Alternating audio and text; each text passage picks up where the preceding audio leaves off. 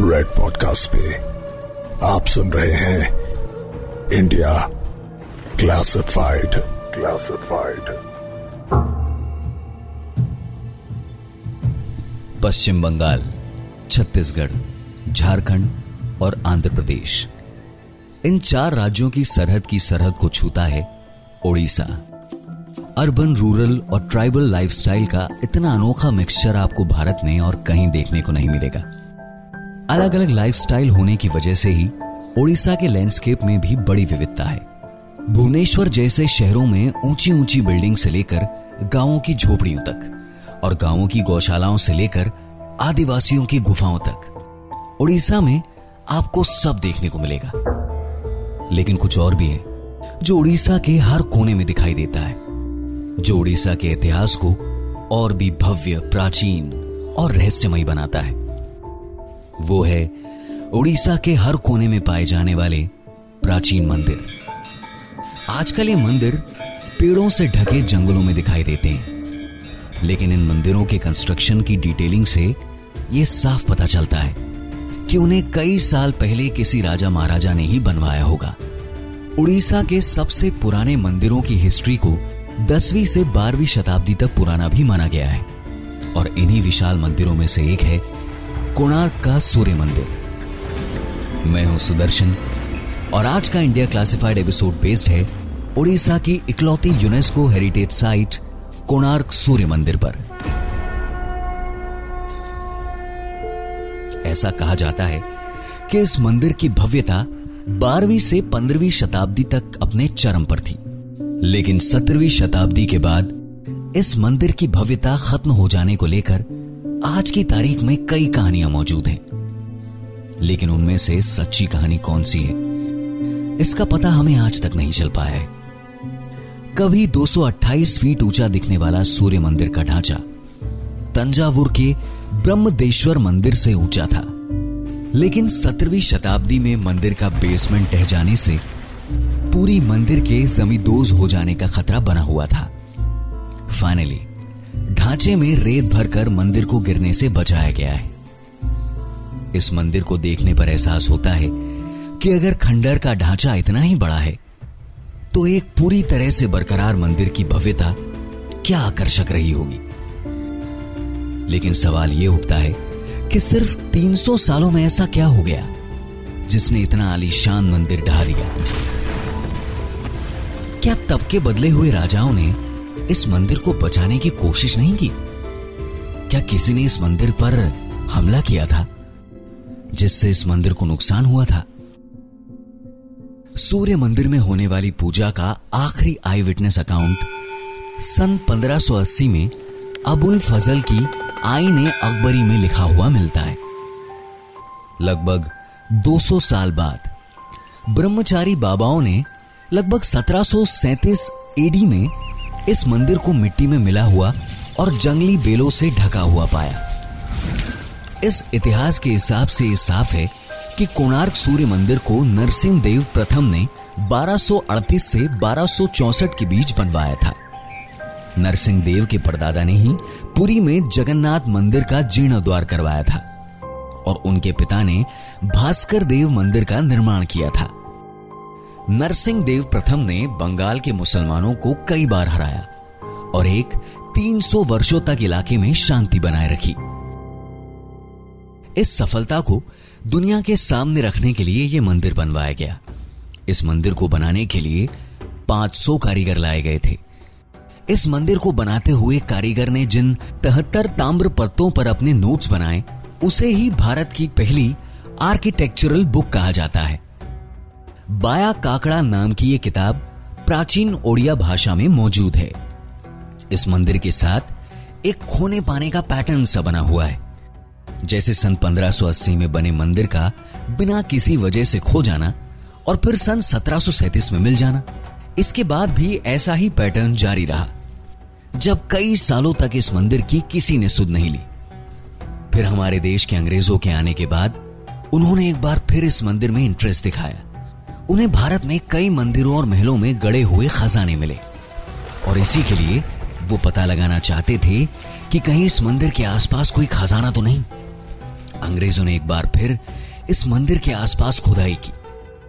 और सन 1848 में इस मंदिर को पहले से भी ज़्यादा खराब हालत में पाया। तब तक इस मंदिर का मेन स्ट्रक्चर काफ़ी हद तक डैमेज हो चुका था। तब मंदिर के आसपास बनी सन चैरियट यानी कि सूर्य रथ और मंदिर की दीवारों पर बने स्कल्पचर्स को साफ़ किया गया। साथ ही डैमेज हो चुकी मेन बिल्डिंग के स्ट्रक्चर में रेत भरकर उसे और भी मज़बूत किया गया था। सूर्य मंदिर को देखने पर एक बात सरप्राइज़ करती है कि करीब हज़ार साल पहले इतने बड़े बड़े कॉलम्स बनाने के लिए इतने बड़े बड़े पत्थरों को यहाँ कैसे लाया गया होगा? और अगर लाया जाना पॉसिबल भी था तो फिर उन्हें इतनी बड़ी करेक्ट पोजीशन में बिना किसी मशीन के कैसे लगाया गया होगा? उस जमाने में ऐसे औज़ार थे।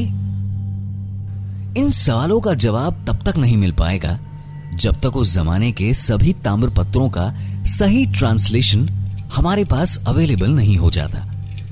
साथ ही, आश्चर्य की एक बात और है कि मंदिर इस जर्जर हालत में पहुँचा कैसे। इसको बनाने वाले कारीगर ने भारत की पहली आर्किटेक्चर बेस्ड बुक लिखी। यानी ये तो साफ़ है कि मंदिर के ढांचे में कोई परेशानी नहीं होगी। इसके अलावा, मंदिर के ढहने का दूसरा कारण यह लगता है कि शायद मंदिर में अच्छा मटेरियल इस्तेमाल नहीं किया गया हो। लेकिन मंदिर के स्ट्रॉन्ग पिलर्स को देखकर ऐसा नहीं लगता कि इतना डिटेल स्ट्रक्चर बनाने वाले लोगों ने मटेरियल जैसी छोटी सी चीज़ में कंजूसी या लापरवाही की होगी। उस जमाने में तो करप्शन भी नहीं होता था। लेकिन इन दोनों थ्योरीज का एक अलग पहलू भी है। बात यह है कि तब के जमाने में आज की तरह किसी भी मटेरियल की लोड बियरिंग कैपेसिटी यानी कि भार वाहक क्षमता नापने का कोई ज़रिया नहीं था। तो यह हो सकता है कि मंदिर का ऊपरी डोम, यानी छत्र, ज़रूरत से ज़्यादा भारी होने की वजह से मंदिर के नीचे की मिट्टी खिसक गई हो, जिसकी वजह से मंदिर का थोड़ा हिस्सा डह गया होगा। मंदिर बनाने की लोकेशन से जुड़े एक सवाल का जवाब आज तक किसी को नहीं मिल पाया है। आखिर राजा नरसिंह देव प्रथम ने यह मंदिर कोणार्क में ही क्यों बनवाया? कोणार्क ना ही कोई सीपोर्ट बंदरगाह था, और उस समय उड़ीसा की राजधानी भी कोणार्क से काफ़ी दूर थी। फिर राजा को इतनी दूर मंदिर बनवाने की क्या ज़रूरत महसूस हुई? ऐसा कहा जाता है कि सूर्य मंदिर को इस जगह सूर्य की किरणों की दिशा के हिसाब से बनाया गया था। सूर्य रथ बनाने के साथ साथ इस मंदिर में एक सन डायल भी बनाया गया था। यानी कि समय देखने के लिए सन डायल का इस्तेमाल किया जा सके। इसलिए ज़रूरी था कि सूर्य की किरणें मंदिर तक सीधी पहुँचे। वो भी एकदम सही एंगल पर। इसीलिए इस मंदिर को कोणार्क में बनाया गया था। पुरातन मान्यताओं के हिसाब से इस मंदिर में सूर्य देव का रथ भी बनाया गया है, जिसको चलाने के लिए सात घोड़े दर्शित किए गए सात घोड़ों का मतलब है विबग्योर कलर। स्पेक्ट्रम के सातों रंगों से मिलकर बनी व्हाइट लाइट और सबसे बड़ी बात यह है कि इस रथ के हर पहिए में बराबर 24 डंडे, यानी स्पोक्स हैं, जो दिन के 24 घंटों को रिप्रेजेंट करते हैं। इस मंदिर के जर्जर होने को लेकर एक और थ्योरी भी है। इस थ्योरी के मुताबिक, इस मंदिर पे ना कभी हमला हुआ और ना ही मंदिर के स्ट्रक्चर में कोई खामी थी। असल में, इस थ्योरी के हिसाब से इस मंदिर को बनाने की कल्पना इतनी बड़ी और भव्य थी कि यह मंदिर कभी पूरा हो ही नहीं पाया। राजा के असमय मौत के कारण ऐसा हो सकता है। तो हो सकता है कि फंड्स की कमी की वजह से भी मंदिर का निर्माण बंद हुआ हो। कारण कुछ भी रहा हो। इस थ्योरी के हिसाब से मंदिर हमेशा से ही अधूरा रहा होगा। कोई भी राजा अधूरे मंदिर के रखरखाव का पैसा क्यों खर्च करेगा? शायद इसीलिए इस ऑलरेडी हाफ़ कंस्ट्रक्टेड ढांचे की हालत समय के साथ बिगड़ती रही। इसके अलावा यह भी हो सकता है कि प्रकृति में आने वाले खुद के बदलाव, यानी कि उस जमाने में कभी आया हुआ ज़ोर का भूकंप भी इसका कारण हो सकता है। लेकिन ऐसे किसी भूकंप का उल्लेख हमें कहीं नहीं मिलता है। अब मंदिर के जर्जर होने का कारण कुछ भी रहा हो, लेकिन इसके सबसे भव्यतम रूप में मंदिर दुनिया का सबसे सुंदर सूर्य मंदिर रहा होगा। इसे देखकर राजा को अपनी हर जीत से जुड़े सुनहरे पल याद आते होंगे। लेकिन यह बात अब पुरानी हो चुकी है। क्योंकि तब के राजा हो या आज की सरकार, इस मंदिर को हर कोई नजरअंदाज ही करता आया है। तभी तो आर्कियोलॉजिकल सर्वे ऑफ़ इंडिया, यानी कि एएसआई के अधिकारियों ने भी इस मंदिर के रखरखाव में कोई खासी दिलचस्पी नहीं ली। और अगर सरकार को कोई दिलचस्पी नहीं है तो फिर इस मंदिर से जुड़े सवालों का जवाब बहुत जल्द मिलना ऑलमोस्ट इम्पॉसिबल है। यानी इस मंदिर की मिस्ट्री वक्त के साथ और गहराने लगी। तो अगर आप और भी ऐसी मिस्ट्रीज के बारे में जानना चाहते हैं तो सुनते रहिए India classified only on red podcast मेरा नाम है सुदर्शन। नमस्कार। You are listening to red podcast India classified creative team Piyusha Bhargava Malvika Chand Rohan Bapat sound design by Sudhir Tiwari Send your feedback and suggestions right to us at podcast at redfm.in.